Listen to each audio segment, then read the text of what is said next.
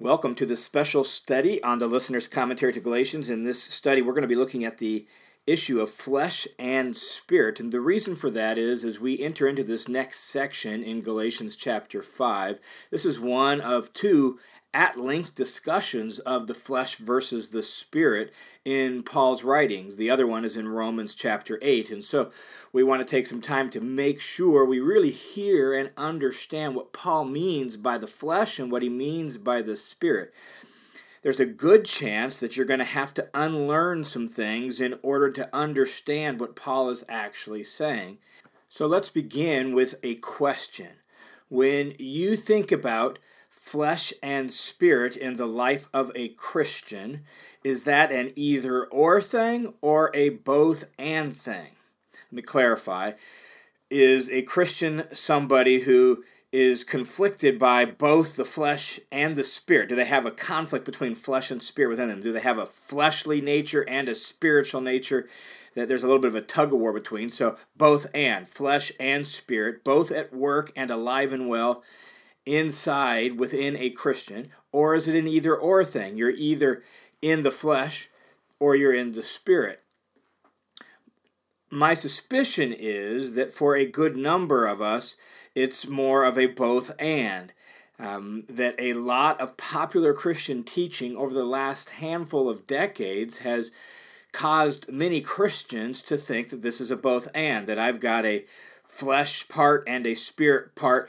Have there's a tug of war oftentimes between them within me, and we have illustrations about that. And so, like the one that wins out is the one I feed, the one I give attention to. But whereas for many present day Christians, it's both and. For the Apostle Paul, it was actually either or. You were either in the flesh or you were in the spirit, but you weren't a little bit of both. And that's, I think, very different from how oftentimes that is taught or explained in the church. Let me show you what I mean.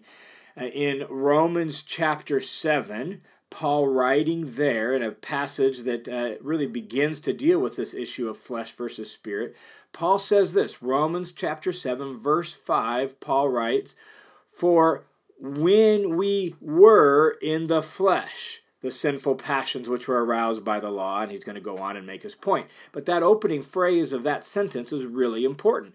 For when we, notice the tense, were in the flesh, which means that's past tense, which means if we're followers of Jesus, that was something in our past, but it's not something that's true about us now in the present. So when we were in the flesh, and then again in Romans 8, verse 9, Paul makes it explicitly clear that a Christian is not in the flesh. Listen to what he says. He says, However, this is Romans 8 9, however, you are not in the flesh, but in the Spirit, if indeed the Spirit of God dwells in you. So, did you hear that?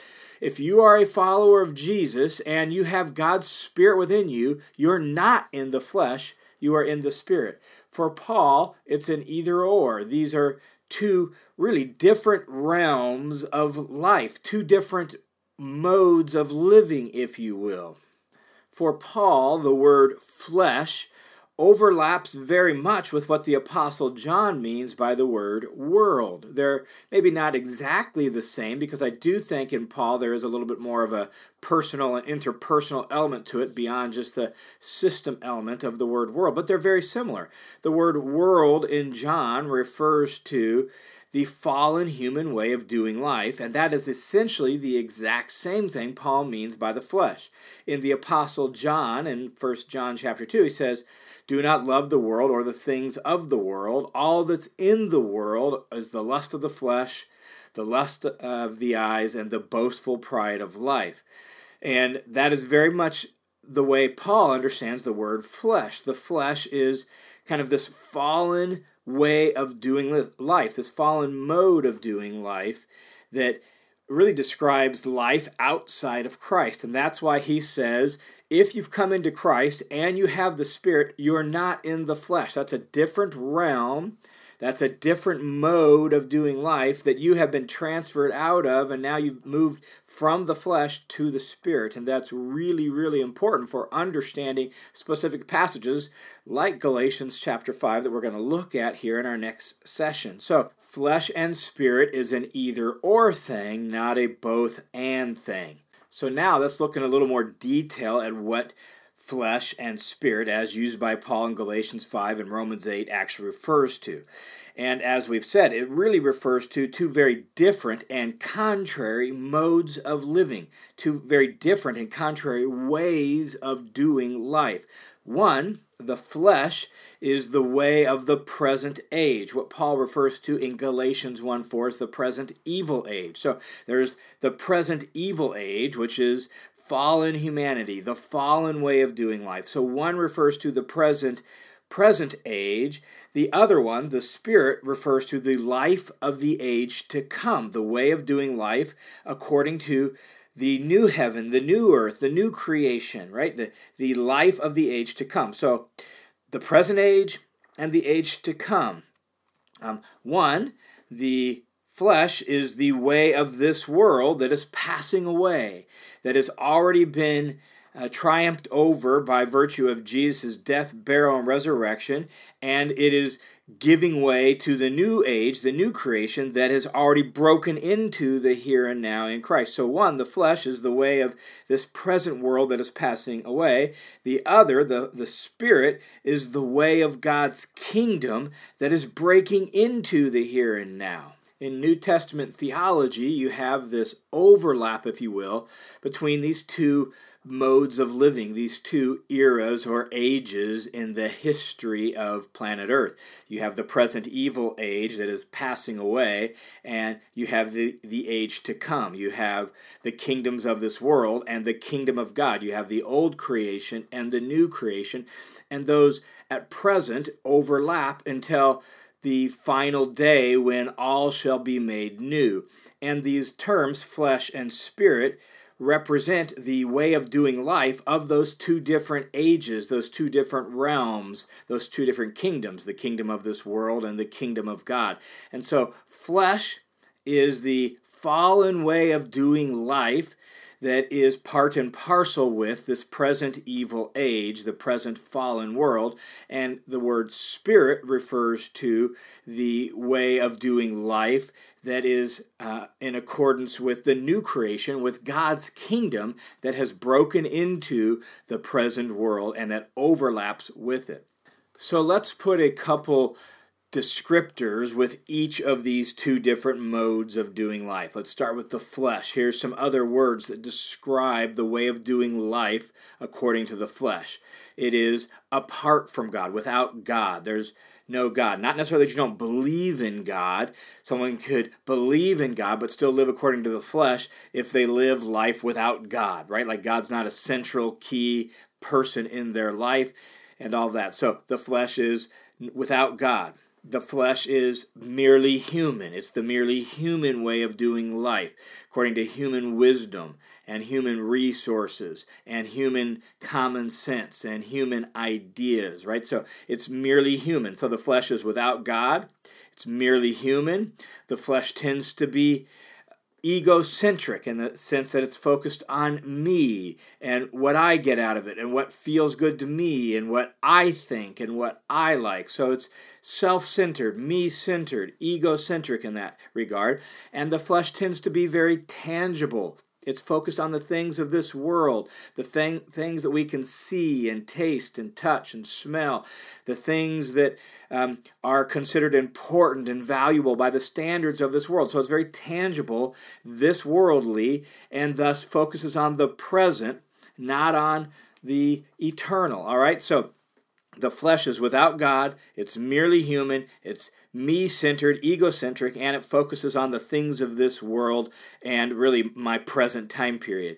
Whereas the spirit, um, as a mode of doing life, is with God. So life is done with God. God is a central person in your life, and you do life with Him. So it's with God. Instead of being merely human, the Spirit is focused on the supernatural, and it's it's composed of supernatural wisdom and supernatural insight and supernatural resources that comes from God through His Word and through His Spirit living within us. And so supernatural, instead of focused on me and being egocentric, the Spirit revolves around Jesus, where Jesus is our teacher and our leader and our Lord, and we are interested in what's best for Him and for His name and for His cause. So it focuses on Jesus. The Spirit is, instead of being tangible, it is spiritual and eternal, that it focuses on things beyond just what we can see or feel or taste. It focuses on the unseen side of reality, the spiritual side of reality, and it doesn't focus on just the present time period. It focuses on eternal, the things that are going to last forever, and it's concerned about that. It's concerned with God's kingdom and God's glory and things that will last forever. And so we see these are definitely two very different and contrary ways of doing life, modes of existence. In summary, the flesh as a life principle is living life as if God doesn't exist or doesn't matter or isn't actively involved in life here and now. You can believe in God but you just do your life as if he's really not that big of a deal or certainly isn't involved in life. He certainly doesn't have anything to say about your job, your family, right? Like you don't pay any attention to him. You do life as if God doesn't exist or doesn't matter or isn't actively involved in everyday life here and now. It is to do life apart from God. That's the flesh. And, and the spirit, by way of summary, as a life principle is living God directed and Holy Spirit dominated lives as if God were truly real and were actively involved in everyday life here and now. It's to live life attached to God. That's the difference fundamentally between the flesh and the spirit. Apart from God, the flesh. Attached to God, the spirit. That's the two different ways of doing life. The Spirit, as a life principle, is the way of life that Jesus brought into the here and now by bringing in God's kingdom through his life, his death, his resurrection, and the pouring out of the Spirit then upon all of that. And so now we have access to a whole new kind of life that we didn't have access to in and through Jesus and the Spirit.